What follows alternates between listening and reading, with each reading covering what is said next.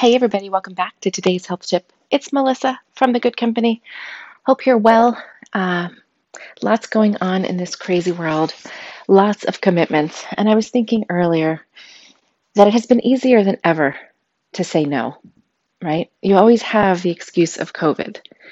So, when asked to do something, mm, I'm not comfortable with that. Now it's totally okay. Where before I think we so much felt compelled to always say yes to volunteer for everything, to say yes to every invitation, to say yes to every ask of us.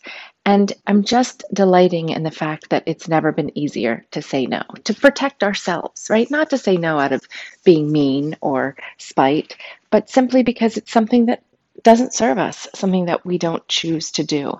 And now we have that ability to simply say no. And I feel like no is much more accepted. So just wondering if that is happening for you as well, or maybe just put a little bit of notice in your life in that area. Shine a little light on the no and see if it's working for you, how it's working for you, if it's working for you, because it's working for me.